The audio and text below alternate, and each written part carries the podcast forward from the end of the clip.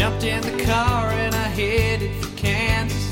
The morning found me in Port Aransas, sipping on rum, lying in the sun. I've never been good at keeping directions. Schedules are one of life's infections. I strongly believe that I would rather have nothing than a whole lot, something I don't need.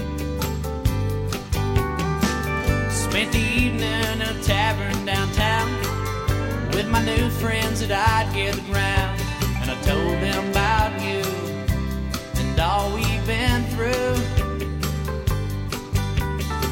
About how you tried to keep me tied down, and the lights went out on our final round.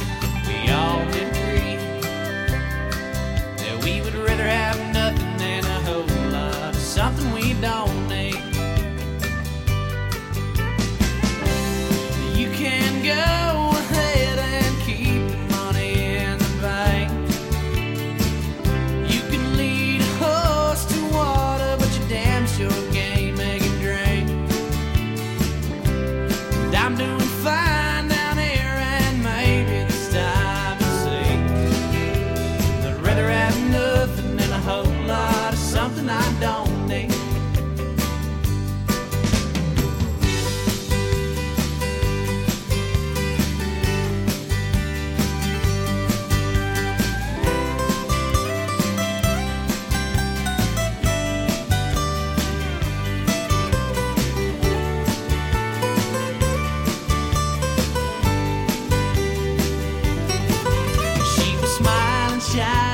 bar stool in the corner, thanking me for those drinks that I ordered. By the look in her eye, she was feeling her wine. I asked her what she was doing there alone, and if she mind if I took her home. Hell, she just laughed at me. She said I'd rather have nothing than a whole lot of something I don't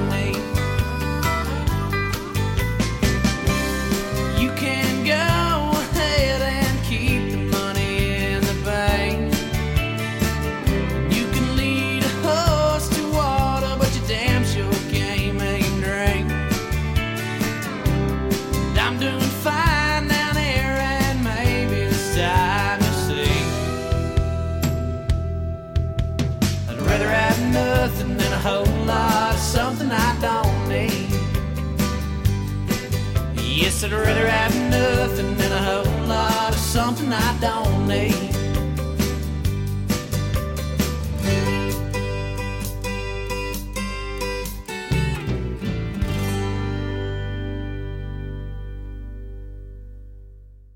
Mike, one of the questions I ask all the songwriters or most of the songwriters on my show is if you could pick a song or songs and any voice or band to sing one of your songs, what song and voice would you choose? Well, I, I got that actually came true for me with Garth Brooks. I'd written a song called I'd Rather Have Nothing, and I recorded it with The Great Divide. That was back in 94. And in 96, one of the guys in the band, Scott Lester, he got a hold of Garth on the phone and said, Hey, we've got this band and we got questions on how to do it. And so Garth sent out a tour bus one night at midnight in Stillwater and picked our whole band up. And we went out to Nashville and spent a couple days with him just hanging out and playing guitars, playing basketball. It was really mind blowing. You know, this was 96 and Garth was at the height of his powers and I couldn't believe my luck. And then in 96, I played him that song and he goes, Man, play that again. And played it a few more times. And he said a little later, he goes, You care if I cut this song? what do you say to that question? Hell yeah. So I started spending that money a thousand ways in my mind. And, and then about a year later after that, I got a call on my answer machine when I got home in Stillwater, and it was Garth. And he said, Hey, man, I recorded that song, and my producer really didn't think it was right for this record. And I'd like to hold on to it, but feel free to pitch it around and stuff. And so I was just deflated. And then about right around 2005, I got a call from Garth's lawyers in Nashville and had some paperwork for me to sign. He was releasing a, a box set that included an album called The Lost Sessions, and he had put that song on there. So I finally got that Garth cut. You know, uh, I'd rather have nothing. That's... Yeah. I had to wait about 10 years for that, but that finally happened. And man, just just hearing his voice doing my word. Well, another cool thing I'd like to say about Garth is he changed the chorus and uh, rewrote it and, uh, and made it better. And I said, uh, "Well, let's let's redo the the writing split on here, where I split it with you." And he goes, "No, just keep your name on it. You'll make a lot more money." Oh, that was nice of him. Yeah, I mean, on one hand, honestly, back then at the time, I was like, "Man, I, would really like to have my name next to Garth's on a co-write." You know, it'd be just as a writer, you know, something some feather in your cap. But really, looking back, he he made me a lot of extra money, and you know, I, I definitely needed that at the time. So that was super cool. And hearing somebody that, you know, I think back to sweeping that broom around the lumber yard and hearing Much Too Young and kind of set me on that course. And then to wind up having him singing one of my songs from right around that era, I, that was a really cool thing. But yeah, I've ideas all day long about other people. I've got this uh, song I wrote called Outlaw's Prayer. And this story, it's about uh, it's about this kind of Billy the Kid type characters escaping the law, heading to Mexico. But the twist of it is he gets shot, and a preacher finds him and drags him to safety and patches him up and buries his guns. And he told the federales that he died. So he has this chance at rebirth. And that's the idea of the song. I'd really like Willie Nelson to do it. Because back in 2000, Great Divide, we opened for Willie at Sturgis in South Dakota at the Hog Rally.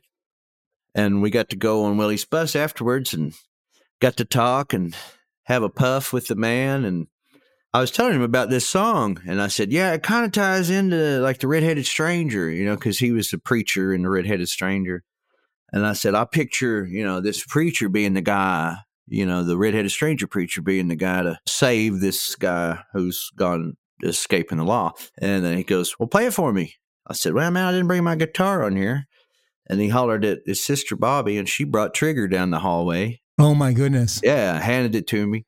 I couldn't believe it, man, uh, because that that was the guitar that made me, you know. It's kind of like round trip in your whole life story, right? And you're 10 years old, you wanted to play something like Trigger with the gut strings, and now you're getting to do it. Yeah, and there it was. In his bus after smoking with Willie. this is like the whole thing. Yeah, I think I'm done.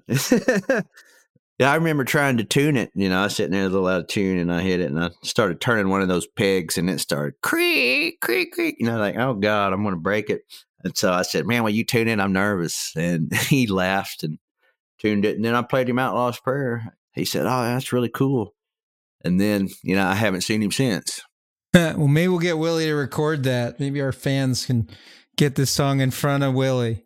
Well, Mike McClure from the Mike McClure Band, we love having you on the show. Come back again when you drop your next solo album. The current one's called Looking Up, your 10th solo album out there with the Mike McClure Band, and we wish you the best. Thank you for coming on Backstory Song. And I have to thank DJ Wyatt Schmidt in the booth. DJ Wyatt. Making these things sound so great. Thank you. And you can listen to DJ Wyatt Schmidt's music out there on the internet. And I got to thank uh, my social media director, MC Owens, for all your help in getting our listeners. Please share this episode with your friends on your social media. We're here to get these songwriters heard and get their songs listened to so they can make a living. Mike, you got anything to wrap us up with or add? Yeah, I just wanted to tell people to check out MikeMcClureBand.com. That's my web page, and that's M C C L U R E. And all kinds of stuff on there. I do Zoom concerts now that I can't travel, and also do When you need mealtime inspiration, it's worth shopping Kroger, where you'll find over 30,000 mouth-watering choices that excite your inner foodie. And no matter what tasty choice you make, you'll enjoy our everyday low prices, plus extra ways to save, like digital coupons worth over $600 each week. You can also save up to $1 off per gallon at the pump with fuel points. More savings and more inspiring flavors make shopping Kroger worth it every time. Kroger, fresh for everyone. Fuel restrictions apply.